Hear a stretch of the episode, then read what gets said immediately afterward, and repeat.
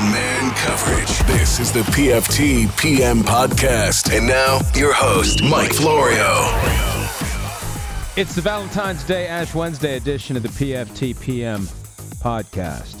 I can't recall that ever happening before that Valentine's Day and Ash Wednesday were the same day.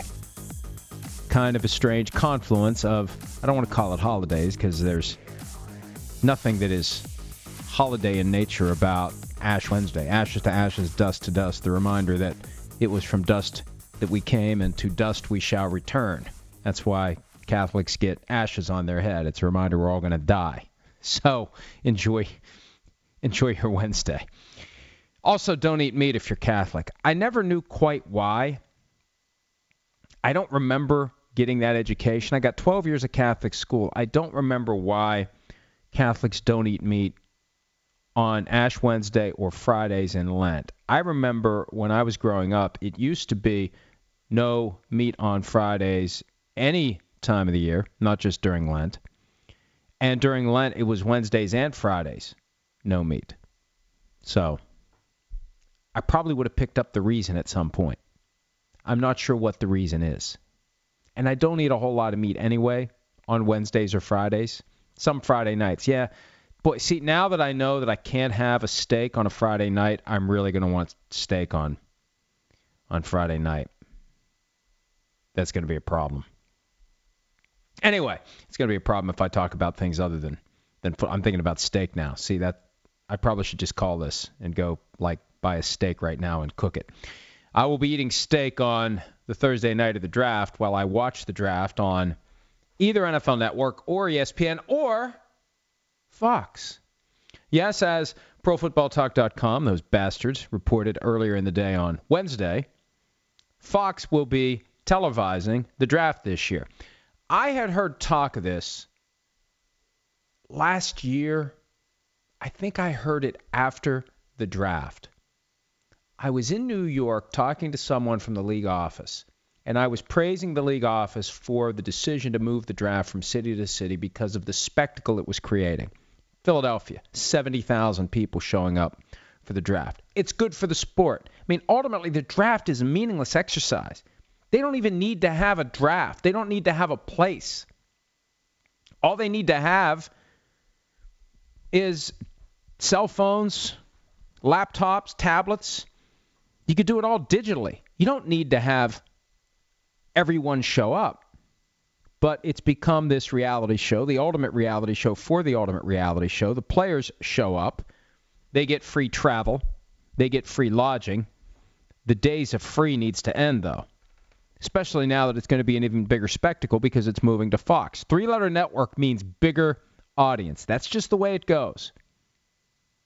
There are still millions of people who don't have cable, don't have internet, don't have satellite, rely upon rabbit ears or whatever the modern day equivalent is where you grab the signal out of the sky.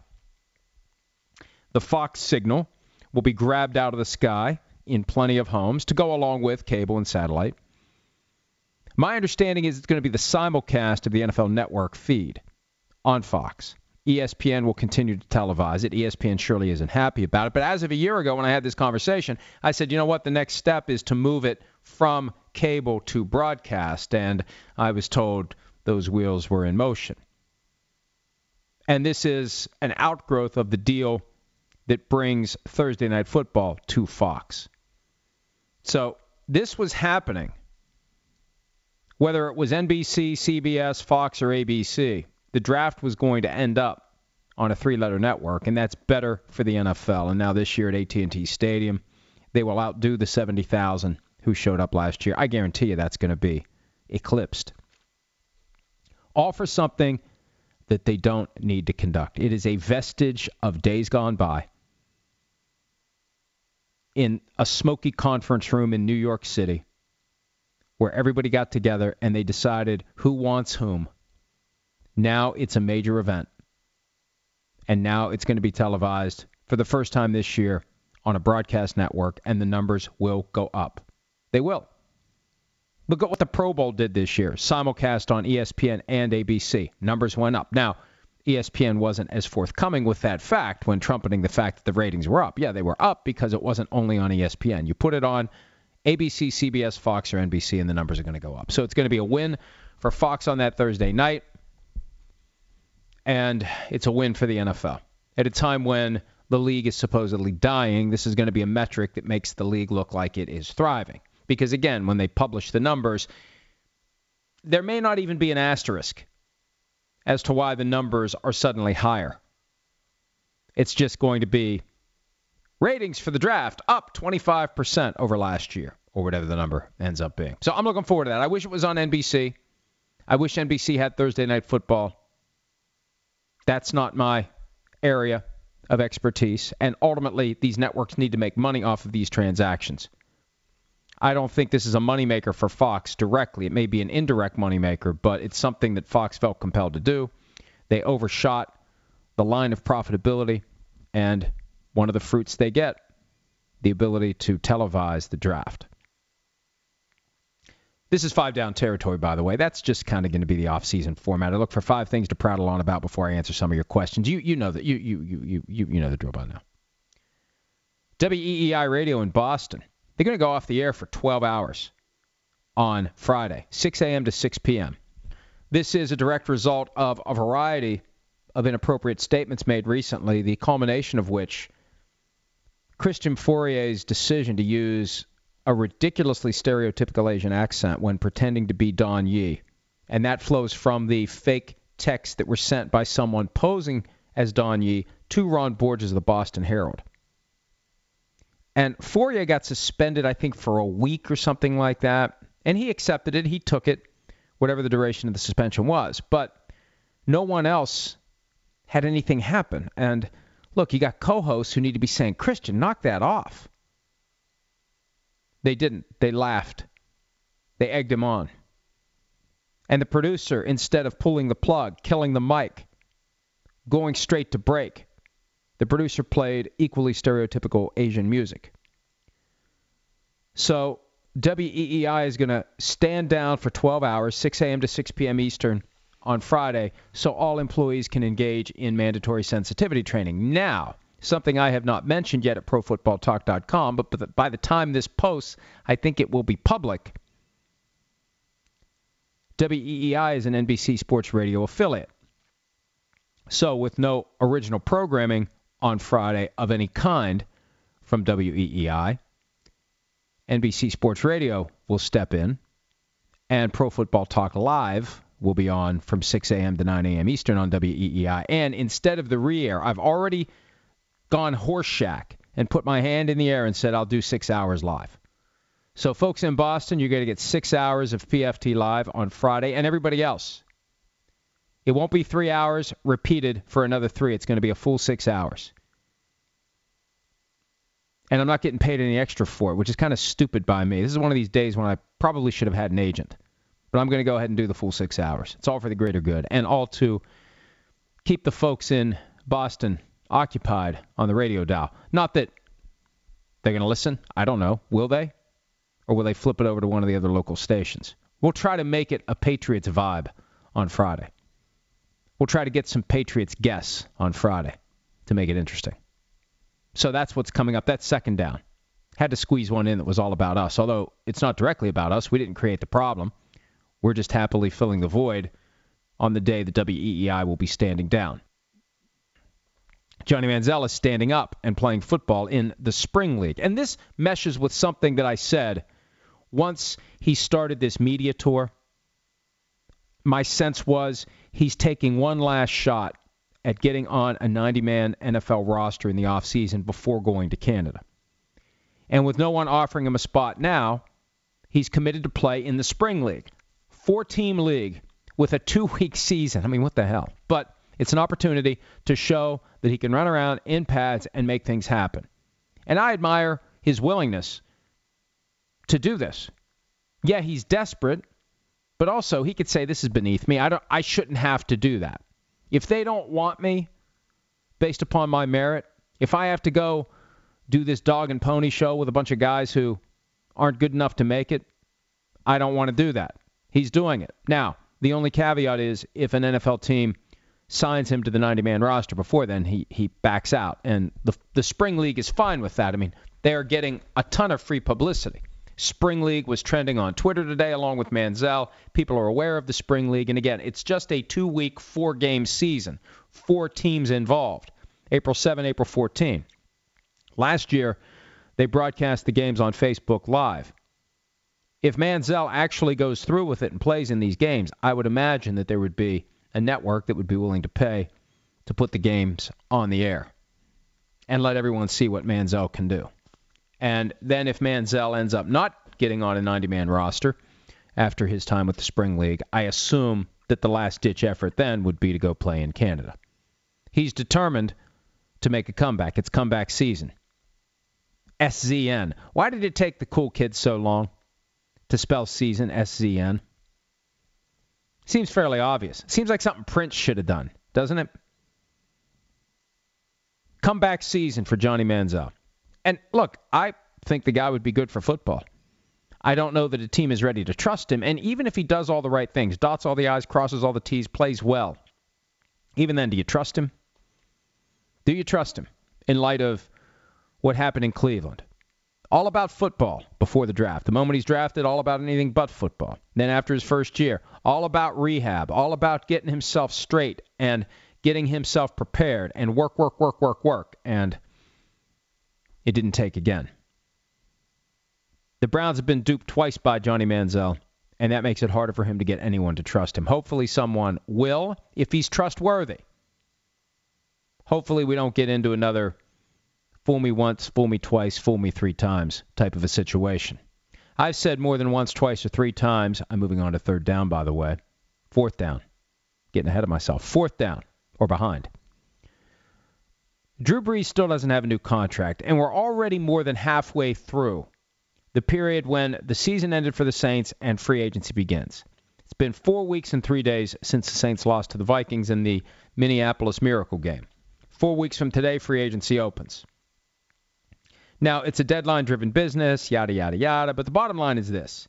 If they want to remove all doubt about any possible departure of Drew Brees from New Orleans, they need to just get the deal done. And if Drew Brees is so intent on staying that he's not going to be greedy, that he's going to do a reasonable deal, then they should be able to get this thing done in five minutes.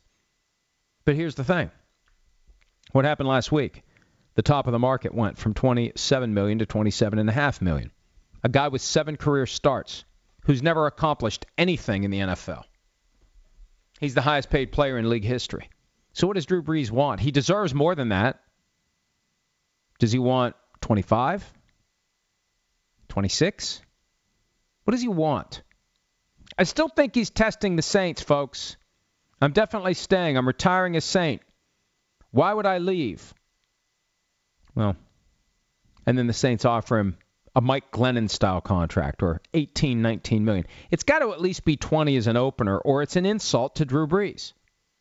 He turned 39 on January 15, I believe.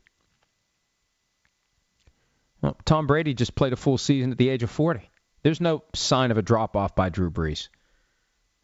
Until this is done, it's not done. We learned that with Josh McDaniels. And Brees can say whatever he wants.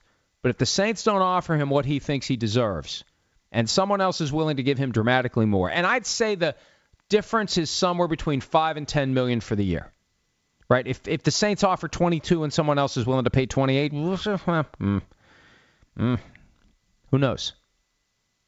But until the, deal gets done, I am not going to stop banging the drum of the possibility that Drew Brees moves on from the Saints because I could see the Saints offering him something sufficiently low that he says, screw that. You are mistaking my desire to stay with the Saints as a desire to be unfairly compensated for my services. Fifth down. Demaryius Thomas and Emmanuel Sanders are being compensated handsomely for their services in Denver. There's been some talk in recent days that one of them could be gone because the Broncos are going to have to do some salary cap heavy lifting this year. Can they afford both guys? Now, the theory has been put out there that if they're going to spend money on a quarterback, they need both of them. But you know what? If it's a really good quarterback, you don't. You don't need both of them. You can have one guy, Demaryius Thomas, he gets double teamed, he draws the attention, and then you draft a guy or two find a lower priced free agent who may have familiarity with that quarterback, and that guy becomes the number two, and you save some money that way.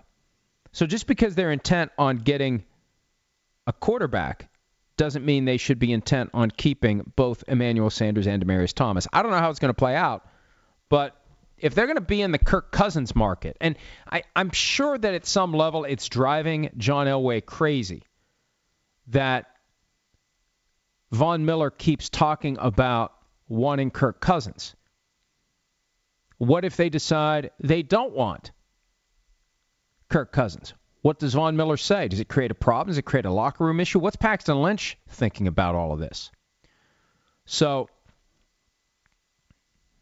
just curious how the quarterback situation plays out. Curious whether or not the Broncos move on from Sanders or Thomas. There's already chatter that they'd be willing to trade Aqib Talib, which means he's getting cut if they don't trade him. Just a matter of time, maybe, before we start hearing about shopping Sanders or Thomas. Because at some point, you got to go younger, cheaper, and that makes your team better, especially if you're going to be making a big investment in a quarterback. All right, that's five down territory. Got through it fairly quickly today. Efficiency. You're still getting your money's worth. You're getting the information. I'm not meandering, talking about the fact that it's Ash Wednesday and Valentine's Day. We already did that. All right, time to answer your questions. First one from Thea01. Is there any way to listen to PFT PM live or only after you've put up the podcast on iTunes slash other mediums? Yeah, it's it's not live. It's taped like every other podcast. Very few podcasts are actually live. It's not a radio show. PFT Live you can listen to live, ergo the name. PFT PM is taped. I appreciate your interest in listening to it live, but you can only hear it on tape delay, as they used to call it. Now, it usually gets posted within a half hour, 45 minutes after I'm done, so you're really not missing much. But thank you. Thank you for your support of PFTPM.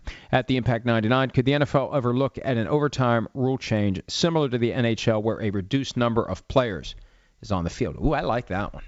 Seven on seven for overtime? Oh, man. Never thought of that one before. 10 minute overtime, seven on seven. See, here's the thing, though coaches are against an overtime scenario that dramatically changes the nature of the game. They don't want to do something that is fundamentally different from the football that they typically practice and play. Think about what you'd have to do if you had fewer players for overtime. You'd have to have a whole package of plays that you routinely practice with if it is 7 on 7.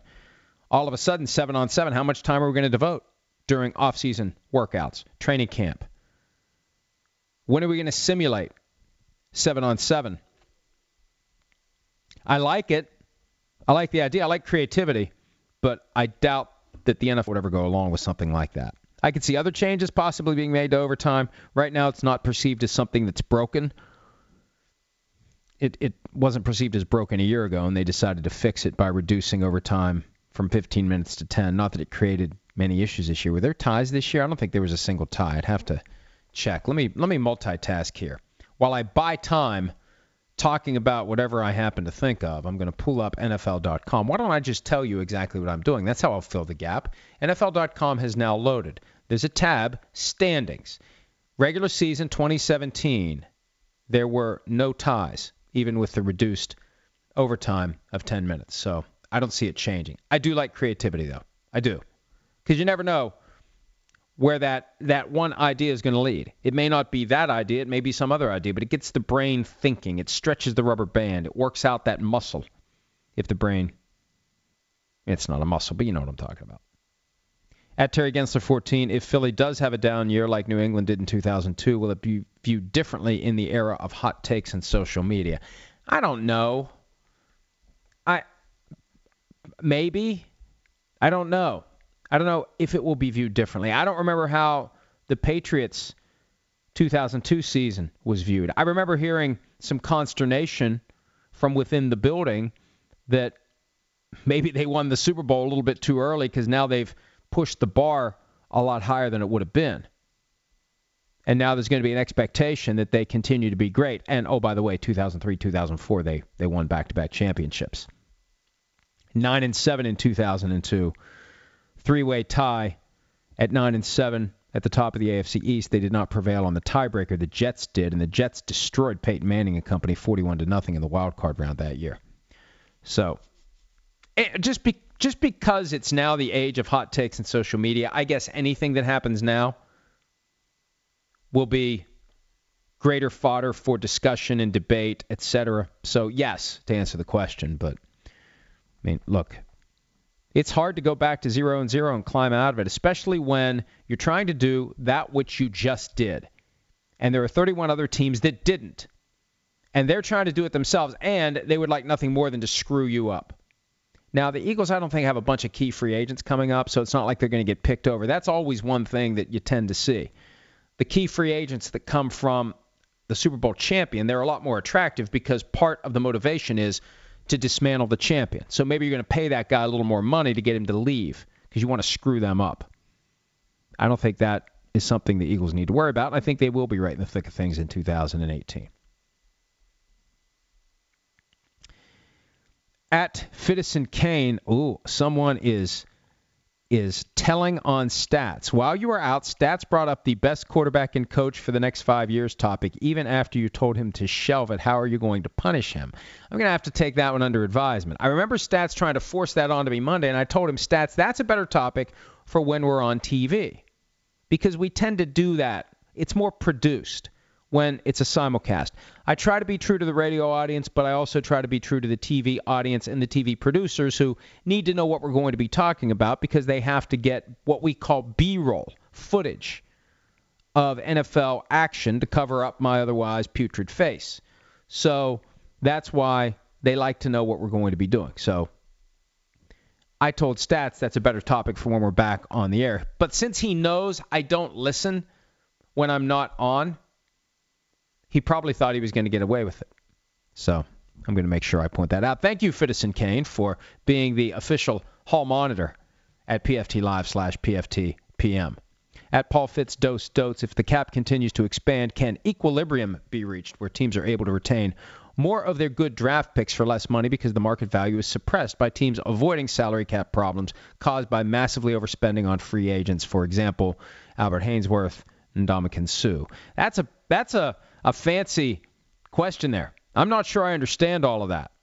But the bottom line is if the cap keeps growing and the markets don't, it becomes easier to pay market value to players and keep them because you don't have to go nuts from the standpoint of what you pay. Now, one of the realities is the franchise tags, because they are locked into a percentage of the cap that's averaged over five years. It's kind of a constant number now. And the franchise tags are going up as the cap goes up, even though the market isn't. That's why it's ridiculous to hear 12.1 million as the franchise tag for running backs. There's no running back that's making eight figures. But the percentage of the cap based on past franchise tags at that position keeps driving it up. So that's the saving grace. And what we're going to see now is more guys, number one, playing under the franchise tag, number two, doing long term deals based on the tag. But rarely do you see an Ndamukong Suh get to the market unfettered. That's what makes Kirk Cousins so significant this year. Franchise quarterback, right side of 30, healthy, heading to the open market. Because the only alternative for Washington was to tag him again at a 44% raise. That's the hammer for the players. Third time you're tagged at any point in your career, which is one of the reasons why Jimmy Garoppolo should have forced his first career tag from the 49ers before signing his $137.5 million contract. Third tag, anytime in your career, 44% raise over your cap number from the prior season, which makes it prohibitive to say the least for the Washington franchise to tag Kirk Cousins again. Next question at NFL Hard Rock fans. The NFL is lacking in game day atmosphere at many NFL stadiums. What can the league do to make it more fun for the fans? I prefer the NFL to college football, but there's so much more atmosphere at their games. There's one thing that I've heard about from time to time over the years. I don't know that the NFL is ever going to do it, but it is essentially the equivalent. Well, it's not essentially, it is the equivalent of the radio that you can get at a NASCAR track where you can hear the conversations between the driver and the crew. The, what do they call the guy that runs the crew? I used to know this. The crew chief? Is that it? That doesn't sound right. It kind of sounds right and it doesn't sound right at the same time. Regardless, the guy who talks to the driver, a similar device for the NFL where you could only get that at the stadium, an app on your phone where you can hear the conversations between the coach and the quarterback. That would be added value for the game day experience. That I think people would pay for. Now, probably would not be something that a kid would want to listen to because the language could be a little salty from time to time, but that's a way to enhance the game day experience. You want to enhance the game day experience? You let people listen to what's being said between the coach and the quarterback in real time without the opposing team obviously being able to monitor.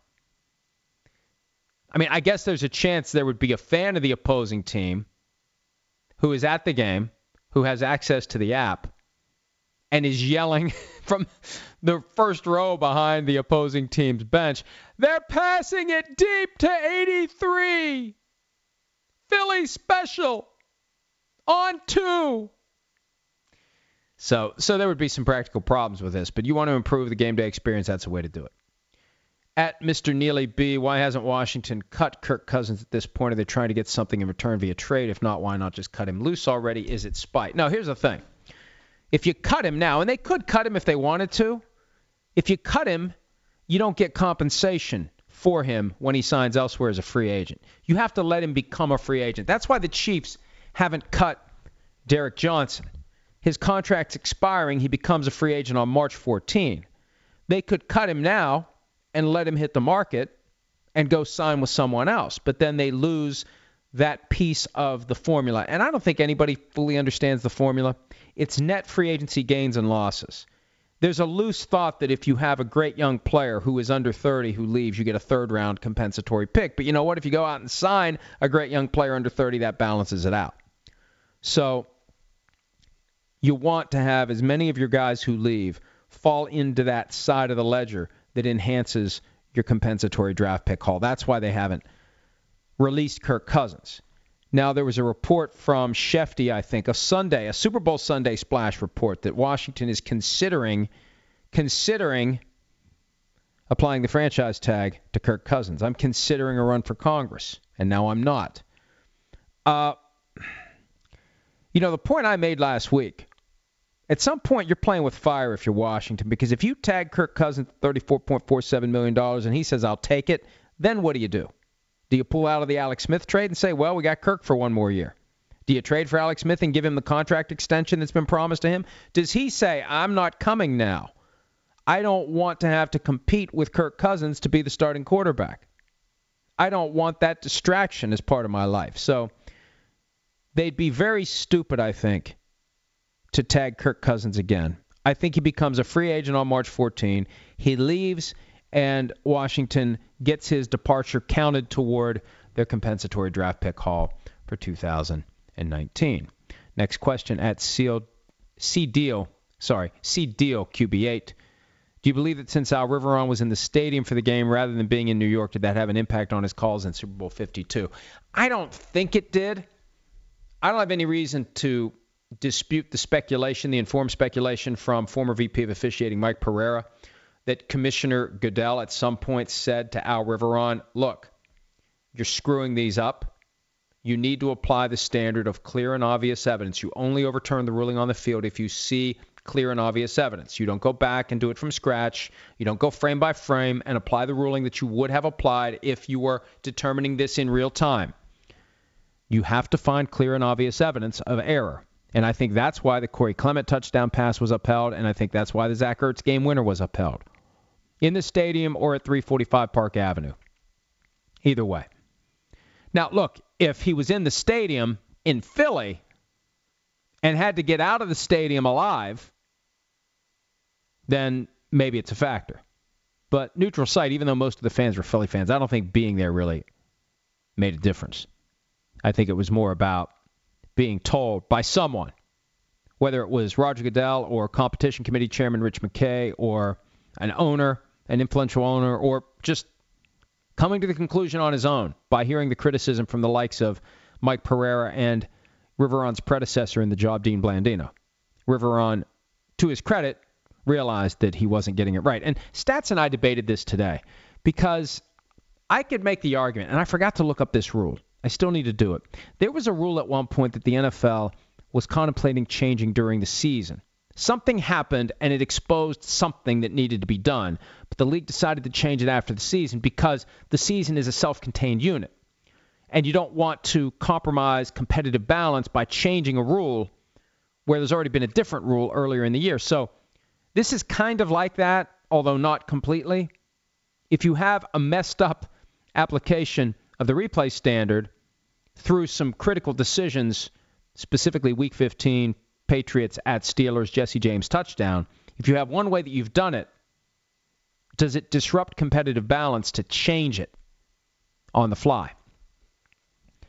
Apparently it doesn't. And I prefer that the standard be properly applied. So it's better to figure it out late than not at all. But that was my only hesitation. And I think that's why Chris Collinsworth on the broadcast, I was listening to it. You know, when you're in the press box at the Super Bowl, they give you this little radio you hang off of your ear, and you can listen to Westwood One, you can listen to NBC, you can listen to the Spanish feed, I think. And Collinsworth was taking the position that both of those plays should be overturned. And I think he was basing that on what he had seen throughout the course of studying how these calls were being made throughout the 2017 season. At Recliner QB, could the NFL be sticking to the outdated total TV viewers metric instead of the more accurate all viewers because the big money networks don't want the NFL telling viewers to potentially go away from TV? I, you know, that's a good thought. I, but I don't think that, that, that viewers are they're going to see the total audience, including all streaming, including people who watched it at someone else's house or in a bar. NBC had the total audience number, I think by the end of last week, that includes the estimate of all the people who watched it out in bars. I don't think that that's going to cause people to say, "Well, I feel free now. I, you know, I have to stay home and watch this because I want the ratings to be high." I, I, I don't think that's an issue. But I think it's good that the NFL strive to paint the most accurate picture possible of how many people are watching the game. At Mr. Neely B, can you talk a little bit about legal tampering? I'm curious about the Jaguar situation. If the Jaguars wanted to sign a free agent quarterback, how would that work considering the timing of Bortles' contract? Can the Jaguars officially sign someone before having to make a decision on Bortles or no? That's a great question. Here's how it would go Bortles currently has a contract for 2018 that is guaranteed for injury at $19 million. That is the fifth year option. It's driven by the 2017 transition tender since he was a top 10 pick. The 2017 transition tender at his position, quarterback, becomes his fifth year salary. Guaranteed for injury. Now, remember, he had surgery. I think it was wrist. Was it wrist? Stats? Uh, stats, no stats. I think he had wrist surgery. If he can't pass a physical by March 14, he can't be cut he gets the 19 million fully guaranteed for 2018. But let's assume that he can pass a physical and be released. The two-day window that opens before March 14, they could go out and do a deal in principle with Kirk Cousins, with Case Keenum, with anybody. And then they'd have to cut Blake Bortles before March 14 when the new league year begins and thereby avoid the commitment of 19 million fully guaranteed. They'd be taking the leap of faith that Case Keenum or Kirk Cousins or someone else would actually sign the deal. They could end up with neither guy. Because as we learned, was it two, three years ago? Frank Gore had a deal with the Eagles and he backed out. He backed out, and he's allowed to back out. It's not done until it's done. The Josh McDaniels rule nothing's done until it's done.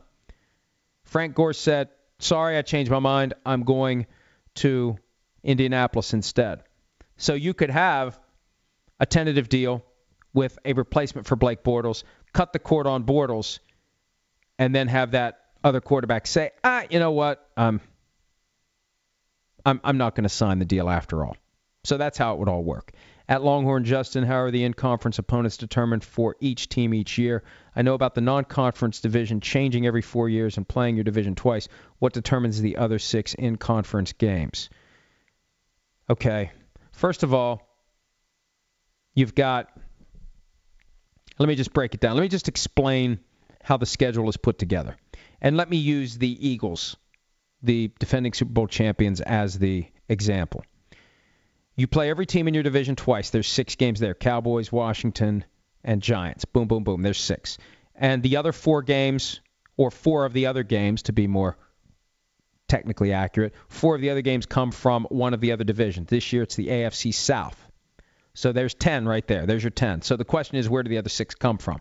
Four of them come from one of the other divisions in your conference. And I don't know off the top of my head which conference it is where the Eagles play all four teams or which division it is. It's either the North, the South, or the West. The Eagles play all four teams, as does Dallas, Washington, and the Giants. All four teams from one division in the other conference, all four teams from one division in your own conference. That gets you to 14. The last two games are in the other two divisions where you don't play all four teams, you play the team that finished in the same spot you did.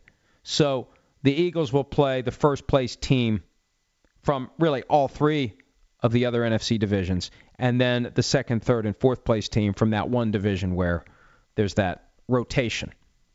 And so, look, the only variation in the schedule for the teams in one division, because people say, oh, they got a fourth place schedule, it only comes down to two games. So the Eagles are going to play from that division where they only play one team, those two divisions where they only play one team. The Eagles play the first place team, and the fourth place team, the Giants, will play the fourth place teams. That's it. Two games. That's the only difference under the schedule that was put in place, the formula that was put in place back in 2002. I hope I answered the question without giving anyone other than myself a migraine. At CDeal QB8 is Gronk a Hall of Famer if he retires? Hard to say no, hard to say yes. I, I say yes. I say yes. Greatest tight end in NFL history. He's not going to have the numbers of a Tony Gonzalez, but I think the impact that he had on a game, the impact he had on game planning, that's one of the things that we hear all the time. What made a guy a great player? The amount of time that the opponent spends obsessing over how to stop him. And that's always the story with a healthy Gronkowski. How are they going to stop him? How are they going to stop him? How are they going to stop him? He joined the league in 2010. He's got eight NFL seasons. He's in. He's in. If he retires, he's in. At Eugene Herman 814, how will the catch rule be fixed and will a targeting rule be put in place? Two separate things, obviously. And a targeting rule is possible. Possible. The NFL's talked about it. I think they don't want to have that that knee jerk automatic ejection. I think they're reluctant to do that. The catch rule, I don't know how it can be fixed or how it will be fixed and how it can be fixed. And I've proposed this in the past. You make the third element of the catch rule not subject to replay review. Whether or not the player had the ball long enough to clearly become a runner, you just can't review that. It's too subjective. It's like pass interference. It's a judgment call. And also treat the boundaries differently. Treat the end zone differently. You don't have to survive the ground if you break the plane with the football. You don't have to survive the ground if you catch the ball in the end zone. This whole idea of surviving the ground is aimed at preventing a bunch of fumbles, a bunch of live balls, which rarely are going to happen if you call these catches and fumbles, because most guys, while going to the ground, are going to be touched by an opponent and therefore be down by contact. That's not a consideration in the end zone. So at the sidelines and at the goal line or in the end zone, no surviving the ground. Those are the two ways I'd fix it. I'm not a big fan, as I said last week, of going back to square one on this because you're going to have unintended consequences if you do. My suggestion would be make some tweaks. Don't blow it up. Just find a way to make some tweaks to improve it that way. And I, I know that I've said before, blow it all up. Go back to square one when it comes to officiating. That's different than how I feel about the catch rule because I don't think it's going to take much to fix it. And I think if you do too much, you're potentially going to screw it up. At our FedEx6 is PFT commenter really your son. He has a little better hair and sunglasses than you. First of all, first of all, if it's good to have like unwashed long hair, then I agree. Second of all, I can wear sunglasses all the time if I want to. He's trying to conceal his identity. And I know his real name, and I know what he looks like without sunglasses. And the observation I made on Twitter a few weeks ago is this I've never seen him and Ed Sheeran in the same place at the same time. And he's not my son. I, I don't think that's a real question. He's my internet son. His persona is based upon essentially a satire of the kind of people that like to post comments at websites, including PFT. Because if you read some of the comments that people post at PFT, and trust me, a lot of them get deleted. If you read some of the ones that make it through, is this real or is this a satire? Is this a caricature of somebody who would comment on a website? At Nick Haberman, If the Vikings sign a different quarterback in free agency like Kirk Cousins, where do you think their three current quarterbacks will be playing next year? Good question. There's so many different moving parts here. Do you trust Sam Bradford's knee? Do you, if you're the Jaguars, do you pounce on Case Keenum? Who takes a chance on Teddy Bridgewater and his busted knee? I could see, I don't I don't know I, I don't know. I don't know. You've got Pat Shurmur running the show in New York now, and remember the fairly obvious dot connecting reports. Well, but Case Keenum could end up wherever Pat Shurmur does. Well, they got Eli Manning, and they plan to keep Eli, Manning. So if Case Keenum wants to play, the Giants may not be the place for him to go. Now, maybe you convince Teddy Bridgewater to go there. But, you know, Bridgewater never played for Shurmur other than mop up duty that didn't go very well against the Bengals. Shurmur came in after Bridgewater's knee imploded. So I, I don't know where these guys are going to end up. But if I was the Jaguars, I'd be targeting Keenum. Cheaper than Cousins and good enough to take you to the promised land because the rest of that team is better than pretty much any other team in the NFL right now. At Thomas McCoskey, who would be the better free agent signing for the Vikings, Sheldon Richardson or Andrew Norwell? Well, you're talking about two different positions altogether, two different line groups. I, would say make the offensive line better. The defense is good enough. I'd, between the two, I'd go Andrew Norwell. And I don't know that you can trust Sheldon Richardson with big money. I just don't know that you can because of like the issues he had with the Jets. There's a reason the Jets ran him off. At Terry Gensler 14, will New England use their 31st pick and the 49ers' second pick to jump higher into round one and take a quarterback? I don't know that they will, but I think they should. I mean, they need a quarterback in round one. They need to find which guy who's a round one prospect they want, and why not go get him? Because you've got to get somebody ready for life after hashtag Tommy. He'll be 41 this year. If he's going to play, and see, when he says he's going to play until he's 45, does that mean his 45th birthday, or He's going to play until the season where he turns 45 in August. Is that his last year? I don't think he's going to play that long. My theory continues to be he says 45 so that whenever he does leave, it's not his final year. He doesn't want to have a farewell tour because it's not about him. And I think he'd be too emotional during a farewell tour season. I think he just disappears. We find out about it out of the blue. And I think that means they better have somebody ready to go. In a first rounder, they'd control his rights for five years, so there would be overlap. I think if they take a first rounder now, there'll be overlap between that guy and Tom Brady. So I think now's the time to do it. At just lid seven, what do you think about the international games in Mexico? Do you think it's good business for the NFL to continue doing them on a regular basis like they do in London? Well, look, they make money off of it. They make more money. You find a team that either has a smaller stadium or a stadium that doesn't sell out. You send them down to Mexico and they make money off of it. And it's a good way to spread the virus. This is all about spreading the NFL virus. And if you start bringing real games to London, real games to Mexico City, real games elsewhere, if that ever happens, China, Brazil, Germany, just throw a dart on the map. Yeah, we'll play a game there. If you keep doing that, the idea is, and this is a 100 year plan, this isn't a quick fix, this is long term growth. If you can get other countries to regard the NFL the way we do, if they can have their watershed moment where they love the sport like we do, billion dollar business becomes a trillion dollar business. Got to take a couple more and then hit the road for the day. I think we're getting close. I think we were 48, but we're getting close to the end. At the Impact 99, if Le'Veon Bell leaves Pittsburgh, how long would Big Ben stick around, and how long could Tomlin hang on as head coach? I think Ben Roethlisberger still hangs around. They find a guy to replace him. They'll know going into the draft. The Steelers will know if they have a need at running back or not. And for what it's going to cost to keep Le'Veon Bell, and, and I, I, don't, I, I, you know, remember they were talking. I'm, I'm not sure they're talking right now. I, I, I, yeah, I'm poking around this one a little bit more, but I, they may not be talking. It may be franchise tag or open market for Le'Veon Bell, and the franchise tag's 14.5 million. But I think Roethlisberger still stays. They find a replacement, and they keep moving. And uh, look, Le'Veon Bell is one of the best running backs in the game, but when you have a great passing game, it's a lot easier for a running game to be good because the defense keys on the passing game. Terry Gensler, 14.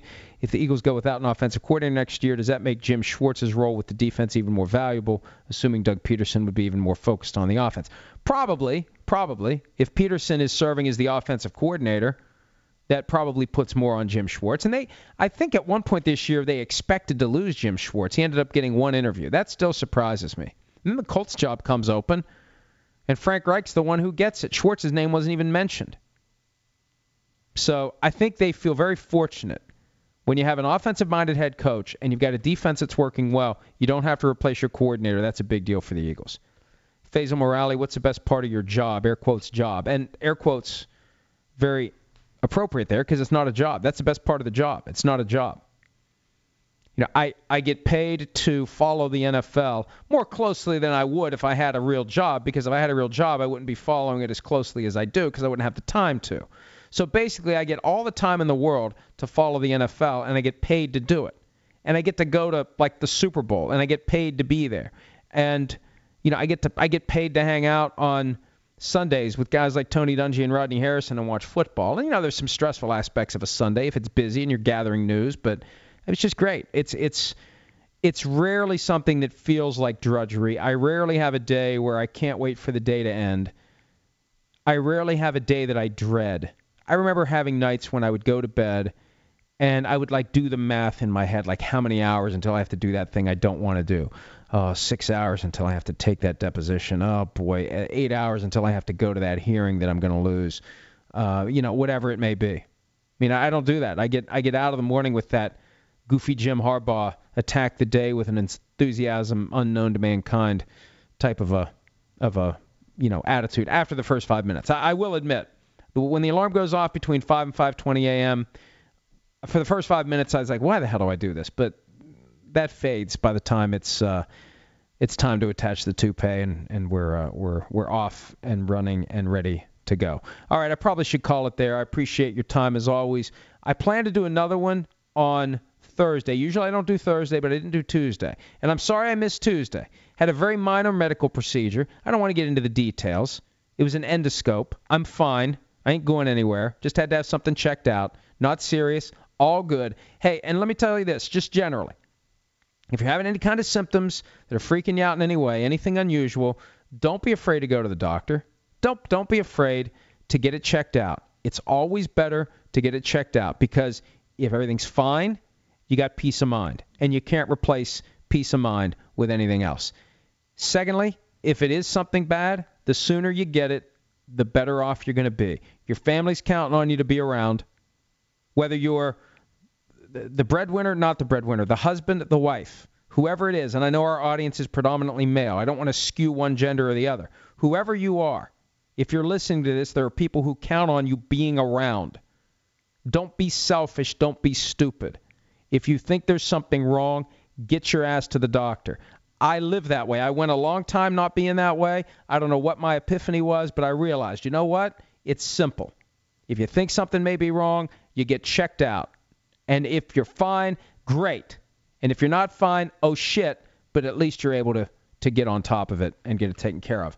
I'm fine. I'm happy to announce I'm fine. You know, but but for the things that you may want to criticize me for, but those aren't going to be fixed anytime soon, one way or the other. All right, let's do this again. Presumably on Thursday. I plan it to be on Thursday. If not Thursday, definitely Friday. Check us out at ProFootballTalk.com. And and remember, Friday morning, a bonus three. Why did I agree to this? See, Friday Florio's the one that's got to deal with it. Right now, I'm like, yeah, I'll do six hours on Friday morning. I'm going to be cussing the Wednesday version of me on Friday morning. But for now, yeah, six hours of PFT Live on Friday morning. Let's do it. So get ready for that. Maybe the last three hours will be entertaining, extra entertaining for that reason. And uh, as always, thanks for your support of the website, profootballtalk.com, all day long, every day. And uh, have a great day. We'll talk soon. You can find the PFTPM podcast on Art 19, Apple Podcast, Stitcher, and Google Play. If you like what you hear, and you will, subscribe for automatic downloads. Leave a rating and review. That'll help new listeners find our show and push us up the charts. Search PFTPM for your evening update from Pro Football Talk.